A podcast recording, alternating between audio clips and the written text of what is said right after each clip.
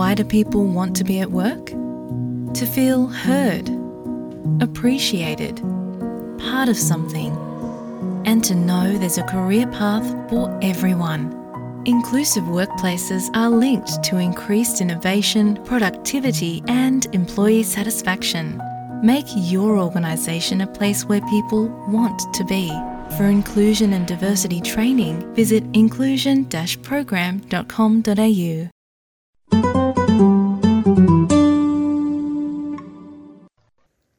संसद का बजट सत्र आज से शुरू हो रहा है।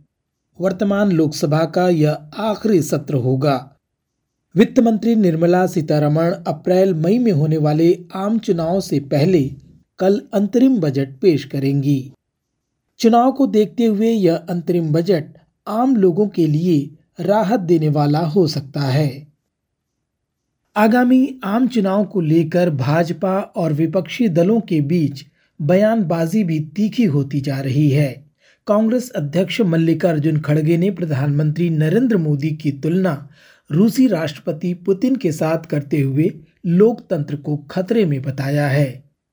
भाजपा ने इस पर पलटवार करते हुए कांग्रेस पर हमला बोला है। भाजपा प्रवक्ता सुधांशु त्रिवेदी ने देश के पहले प्रधानमंत्री पंडित जवाहरलाल नेहरू पर कटाक्ष करते हुए कहा नेहरू ज़ीरो वोट पाकर प्रधानमंत्री बने थे। अप्रैल 1946 में कांग्रेस कार्य समिति की बैठक में 16 कांग्रेस कमेटियों में से एक ने पट्टाभी सीतारमैया को और एक ने कृपलानी जी को वोट दिया था।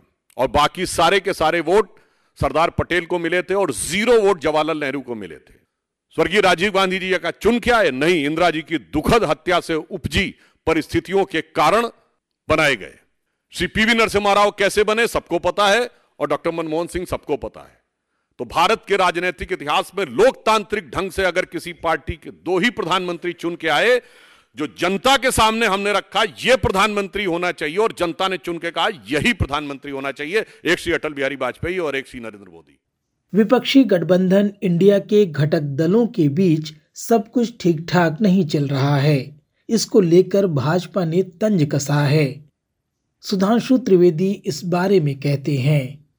हाल में संपन्न विधानसभा चुनावों में पूरी तरीके से ध्वस्त होने के बाद और विपक्ष के इस तथा कथित इंडिया गठबंधन के देखी जमाने की यारी बिछड़े सभी बारी बारी की तरह छिन्न भिन्न होने के बाद मुझे लगता है विक्षिप्तता में, बौखलाहट में अब कांग्रेस पार्टी बहुत आपत्तिजनक और अनर्गल बयान देने पर आ गई है।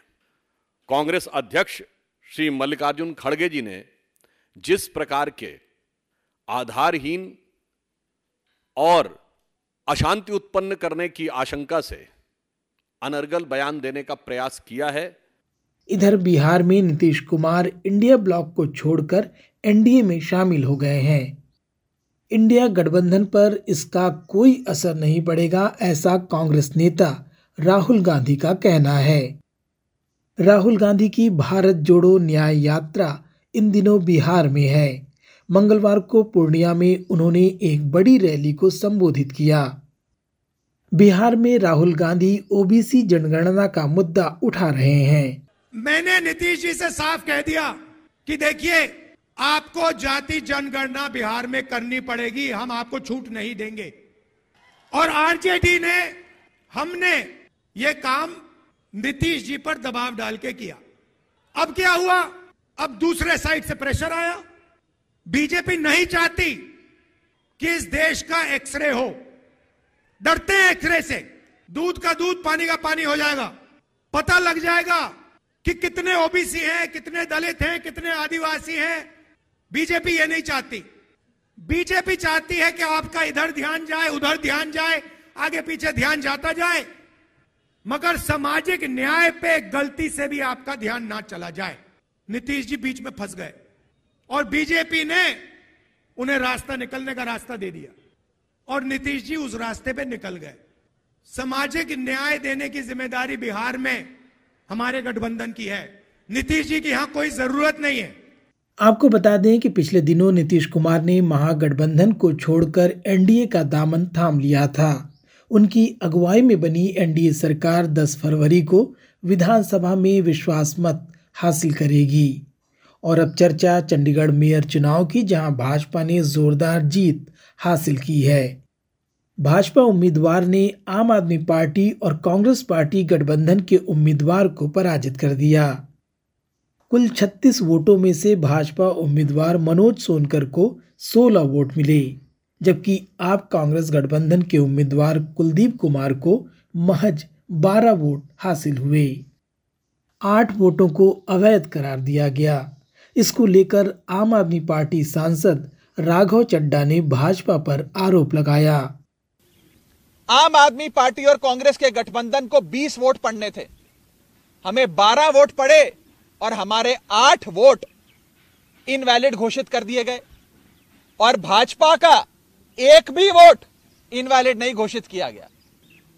यह दिखाता है कि भारतीय जनता पार्टी इतने छोटे से एक मेयर के चुनाव में म्युनिसिपल कॉरपोरेशन के मेयर के चुनाव में, अगर इस प्रकार की गैर कानूनी असंवैधानिक घटनाएँ को अंजाम दे सकती है तो आप सोचिए कि लोकसभा चुनाव की हार देखते हुए ये लोग क्या करेंगे? क्या भाजपा इस देश को नॉर्थ कोरिया बनाना चाहती है कि इस देश में चुनाव ही ना हो और चुनाव सिर्फ़ उसी स्थिति में हो जहाँ भारतीय जनता पार्टी पूरी मशीनरी को रिक कर कर आम आदमी पार्टी ने चुनाव में धांधली का आरोप लगाते हुए पंजाब और हरियाणा हाईकोर्ट का दरवाज़ा खटखटाया है। अपनी याचिका में आम आदमी पार्टी ने मेयर चुनाव को रद्द करने और रिटायर्ड जज की निगरानी में नए सिरे से चुनाव करवाने का अनुरोध अदालत से किया है। और अंत में चर्चा पूर्वोत्तर राज्य मणिपुर की, जहाँ हिंसा का दौर थमने का नाम नहीं ले रहा है। मंगलवार को हुए ताज़ा हिंसा में तीन लोगों के मारे जाने की खबर है। इम्फाल पश्चिम में दो समूहों के बीच हुई गोलीबारी के बाद हिंसा भड़की थी, जिसमें पाँच अन्य लोग घायल भी हुए हैं। भारत से आज की रिपोर्ट में बस इतना ही। मैं विश्व रत्न एसबीएस रेडियो की हिंदी सेवा के लिए।